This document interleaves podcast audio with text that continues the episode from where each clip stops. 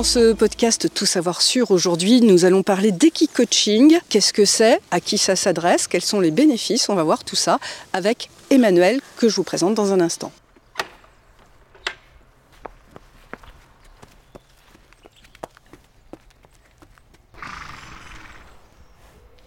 Alors Emmanuel, bonjour. Bonjour Valérie. Euh, nous sommes donc dans le Vexin. Où précisément Alors nous sommes pas très loin du village de Cormeil en Vexin, dans un centre de formation professionnelle dédié à l'équi-coaching qui s'appelle Vision for Leaders, créé par euh, Eric Winkert. Donc on a 8 hectares et le domaine il est scindé en deux parties. Une première partie qui est consacrée à l'accueil de notre clientèle, une partie salle de réunion bah, pour le café, euh, le démarrage en salle, etc. On a un immense manège de 800 mètres carrés, ce qu'on appelle nous une écurie, qui en fait n'est pas une écurie, c'est un abri pour les chevaux où ils ont un point d'eau. Ici, ils vivent en totale liberté, ils s'autogèrent. Et de l'autre côté, on a des immenses prés où les chevaux ont accès euh, autant qu'ils veulent, hein, s'ils font leur vie. Et ils peuvent bah, brouter, courir, jouer, parce qu'ils jouent. Hein, euh. D'accord. Et vous, comment vous êtes euh, venu à, à, l'équi-coaching Je suis venue faire une séance d'équi-coaching. J'ai vu quelque chose de vraiment passionnant. J'approche des chevaux, je me rends compte que j'en ai pas du tout peur. Tout d'un coup, il y a une petite graine qui se sème dans ma tête. Je suis revenue un mois après faire une, autre séance, mais avec euh, des entrepreneurs du Val d'Oise. Donc je me suis mêlée à eux pour voir comment ça se passait, l'équipe coaching en groupe. Et là, je me suis dit, bah, c'est bon, là, il faut, que j'y aille. Et du coup, je suis allée me former à quelques kilomètres d'ici. J'ai passé tout un été à apprendre à, à travailler avec les chevaux, à les penser, à comprendre comment ils réagissent. Et ensuite, j'ai fait une première formation d'équi-coaching en développement personnel. Mhm. Et très peu de temps après, Eric a décidé de former de futurs équi-coachs, mais plus avec une orientation entreprise. Mhm. C'est un petit peu différent, on va un peu moins en profondeur. Et puis aujourd'hui, bah, je suis équi-coach mhm. professionnel. Alors on va essayer de comprendre un petit peu ce qu'est l'équi-coaching ah et bah, en quoi c'est euh, une, une technique assez fascinante en fait. Alors l'équi-coaching, déjà, comment on le définirait? Je fais juste un petit aparté avant d'expliquer. C'est pas de l'équithérapie, c'est pas la même chose. On n'est pas des thérapeutes, on est juste des coachs. Hmm. Alors c'est quoi? C'est de l'accompagnement professionnel avec le cheval comme support. Donc qu'est-ce qu'on va faire? On va accueillir des clients, on va prendre leurs attentes évidemment, et ensuite, on va les mettre en interaction avec le cheval en fonction des attentes qu'ils nous auront hmm. euh, communiquées pour qu'ils puissent vivre, ressentir et comprendre ce qui se passe quand ils interagissent avec un cheval et au final avec un être humain. Parce qu'on peut très facilement transposer tout ce qui se passe avec un cheval sur ce qui hmm. se passe avec les êtres humains. Pourquoi un cheval? Est-ce que c'est un animal particulièrement sensible? C'est pour ça? D'abord, le cheval, c'est grand, c'est imposant et ça force au respect. Il n'y a pas grand monde qui va venir faire un peu, alors passez-moi l'expression, le kéké, devant le cheval. Ça impressionne. Quand même, on a 800 euh, kilos, euh, là en tout cas avec nous euh, aujourd'hui. Ça force au respect. Ensuite, le cheval, dans la nature, c'est une proie. Donc hyper peureux, hypersensible et au final, il va ressentir, grâce à cette sensibilité, ce qui se passe en nous. Mm. Si là, je m'approche du cheval, je retiens ma respiration et j'ai peur, il y a beaucoup de chances que le cheval parte en courant parce qu'il va se dire, il y a de la peur, je dois avoir peur parce qu'il y a du danger. Et un cheval, alors je parle vraiment des chevaux qui sont bien dans leurs sabots et qui vivent en liberté, vont pas être agressifs du tout, mais s'il y a du danger, bah, potentiellement réagiront. Très bien. À qui s'adresse euh, l'équi-coaching Alors l'équi-coaching, ça s'adresse à tout le monde. Alors, que ce soit des particuliers qui vont venir travailler le lâcher prise, qui vont venir travailler la confiance en eux. Ça va être aussi pour les entreprises qui, elles, vont plutôt venir travailler tout ce qui va être cohésion d'équipe, améliorer leur management. Mm. Mon plus jeune client avait 4 ans. Puis bah, après, il n'y a pas de limite d'âge. Mm. Et pourquoi c'est accessible à tout le monde? Parce qu'on ne monte pas sur les chevaux tout se passe au sol et ça nécessite absolument aucune connaissance équine. Mm. Tout ce que les gens doivent savoir, on va leur expliquer pour que tout se passe dans les meilleures conditions. Mais il y en a plein, ils n'ont jamais vu de chevaux. Alors en pratique, qu'est-ce qui se passe? Pour les entreprises, il y a plusieurs possibilités. Hein. On peut faire des choses sur deux heures, une demi-journée, une journée pleine, voire plus, faire un vrai programme. Il n'y a pas de problème là-dessus. Vous pouvez donner quelques exemples d'ateliers, justement? Par exemple, on va travailler l'engagement. Quelle est ma capacité à attirer l'attention d'un collaborateur, l'inviter à me suivre, lui laisser de la place pour réaliser un projet et le féliciter ensuite pour la réussite du projet. On a une valeur essentielle ici, c'est de se dire on a une zone de confort qui est nécessaire. C'est pas négatif la zone de mm. confort, contrairement à ce que tout le monde dit. C'est l'endroit où on va venir se ressourcer quand on aura eu un stress, etc. Alors par contre, quand on est dans la zone de confort, ben, il ne se passe rien. Mm. On sait tout ce qui se passe, ben, on se repose.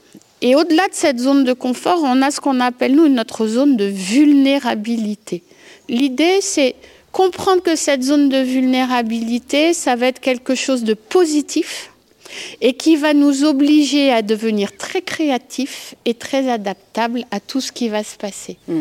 Donc, le premier atelier, souvent, c'est on les met directement dans cette zone de vulnérabilité. Mm. On les met au milieu et on leur dit, voilà, le cheval, vous allez le mettre au pas, au trot, le faire changer de direction et tout le monde va faire cette séquence.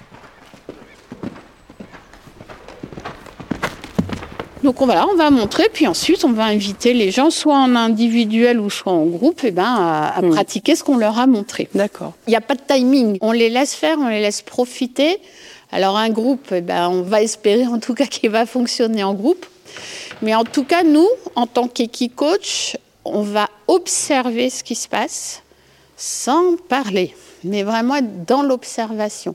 Parce que tout ce qu'on va voir va nous permettre d'alimenter le débriefing ensuite, mais en tout cas, ne, surtout ne pas influencer les gens, parce que nous, on ne sait pas ce que les gens ressentent. Nous, on va voir un truc, c'est catastrophique, et la personne, elle va dire, ah moi j'ai hyper bien réussi, tant mieux. On peut dire, ah bah non, c'était pourri. Non, non, c'est important, mm. c'est que la personne se valorise sur ce qu'elle a été capable de faire. Alors ce débriefing, justement. Alors on y vient. Donc on essaye toujours d'être très positif. La première question qu'on va poser, c'est comment ça s'est passé et qu'est-ce que tu as particulièrement bien réussi.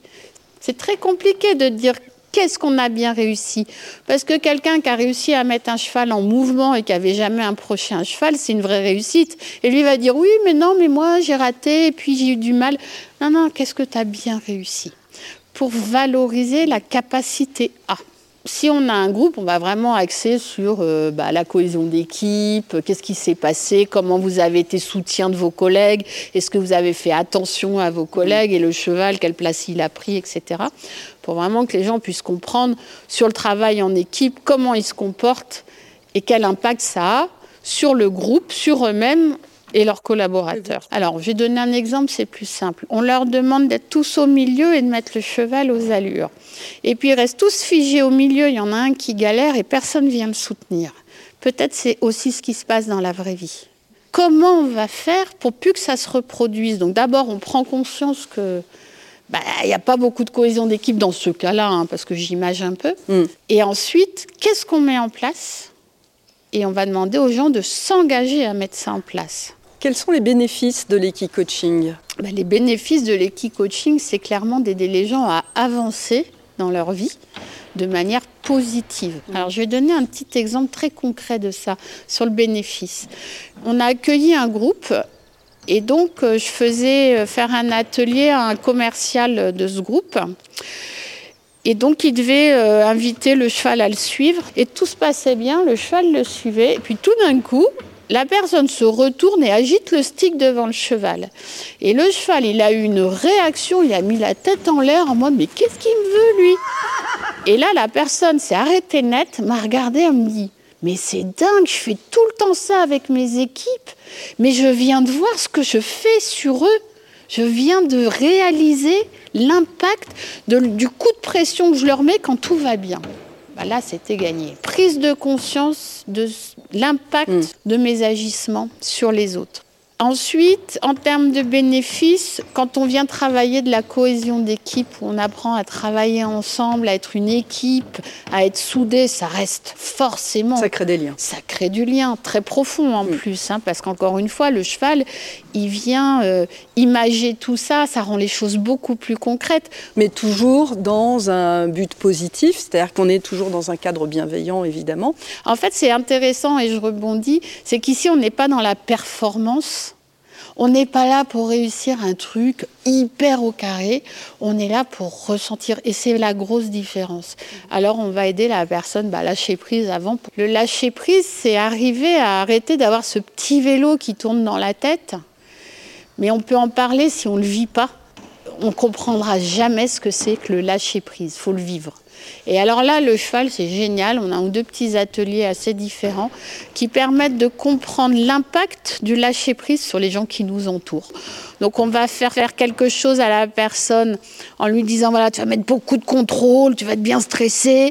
Et puis là, à un point que tu vas décider, je vais te demander de respirer un grand coup et de, et de vider ta tête et tu vas voir ce qui va se passer avec le cheval. Et là, le cheval, il va changer du tout, tout, tout. C'est-à-dire qu'il va être très stressé, limite agité, puis tout d'un coup, il va prendre une grande inspiration, une grande expiration et c'est gagné.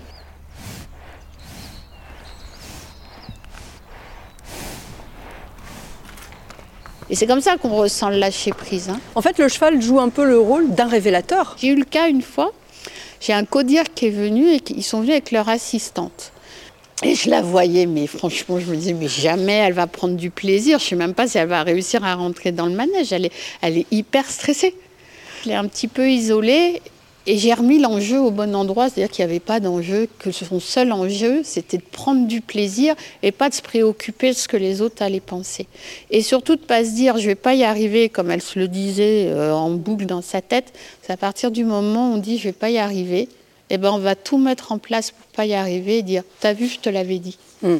Donc voilà, remettre les choses au bon endroit pour que la personne, elle profite pleinement de son expérience et de sa capacité. Et alors là, c'est ce qui s'est passé, ça a été juste merveilleux. Comment sont les gens quand ils repartent d'une séance d'équipe-coaching Alors, ils ont le sourire jusqu'aux oreilles la plupart du temps. Il y en a parfois qui pleurent. Hein, parce que ça, ça, fait appel beaucoup aux émotions, ça secoue. Hein. Ils nous disent souvent euh, Ah, je me sens léger, ah, euh, j'ai passé une tellement belle journée. Et puis on sent qu'il y a des souvenirs, des images déjà dans leurs yeux. Enfin, il n'y a, que de la joie en fait. Si on devait résumer l'équi-coaching, euh, son utilité, c'est bien fait. Il y a une grande phrase qu'on aime dire ici c'est la seule chose qu'on risque, c'est d'y arriver. Donc ça déjà, c'est pour dire qu'il faut venir faire de l'équipe coaching. Ça sera de toute façon du plaisir pour les personnes, du positif et de l'apprentissage pour agrandir leur zone de confort au final ou dans leur vie personnelle. Parce qu'au final, on va se rendre compte qu'on a beaucoup plus de compétences qu'on ne le pensait, mm. beaucoup plus. Respecter les autres, être bienveillant, et oser. C'est vraiment les, points les plus importants de l'équipe coaching. Si ce podcast vous a plu, n'hésitez pas à le partager et à vous abonner sur votre plateforme d'écoute favorite. À bientôt pour un nouveau rendez-vous pour en savoir encore plus.